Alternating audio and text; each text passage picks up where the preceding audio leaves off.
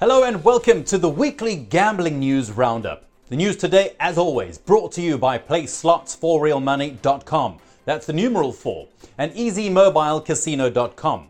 Subscribe to our newsletter to get the latest news and bonus codes delivered to you every week. For the most recent online casino ratings and slot machine reviews, stop by CasinoSlotsMoney.com. For Bitcoin and other cryptocurrency quotes, stop by ArmyOfBitcoin.com. Please take a moment to give this podcast a five star rating on whatever podcast platform you're on. It means a lot to us and it's really easy to rate and review us.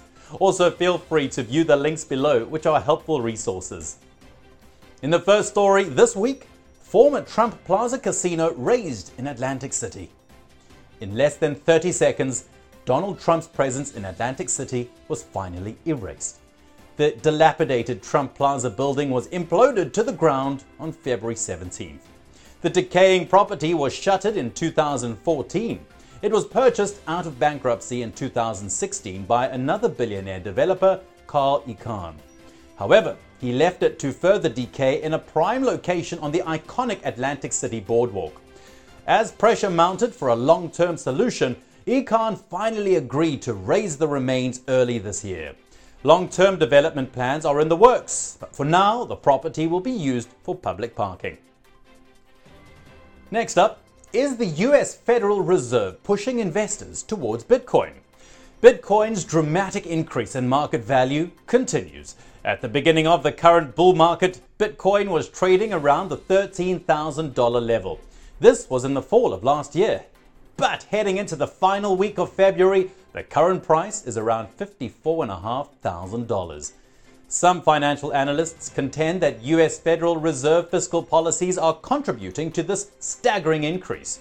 With zero incentive to invest into traditional money markets or government bonds, Bitcoin is attracting some massive attention.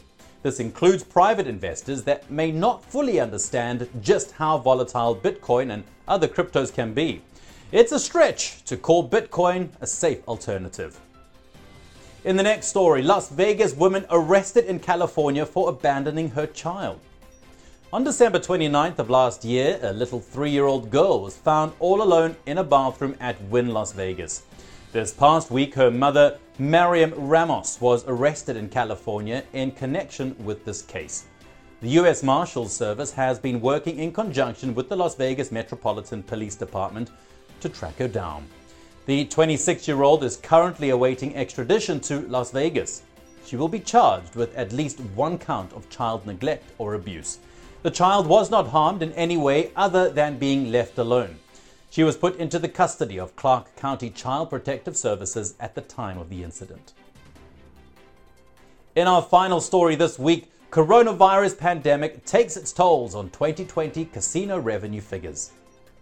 The American Gaming Association recently quantified the loss in casino revenue for 2020.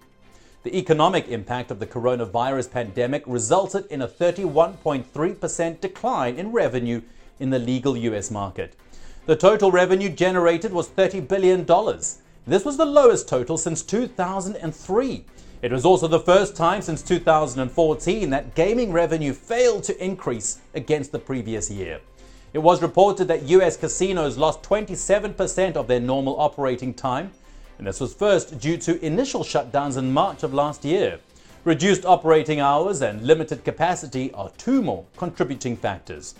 Remember to visit playslots4realmoney.com, that's a numeral 4, and easymobilecasino.com. Subscribe to our newsletter to get the latest news and bonus codes delivered to you weekly for more updates. Please share this podcast on your social networks and remember, for the most recent online casino ratings and slot machine reviews, stop by CasinoSlotsMoney.com. For Bitcoin and other cryptocurrency quotes, stop by ArmyOfBitcoin.com. Feel free to view the links below, which are really helpful resources. Well, that's your weekly gambling news roundup for this week. We'll see you soon. Bye bye.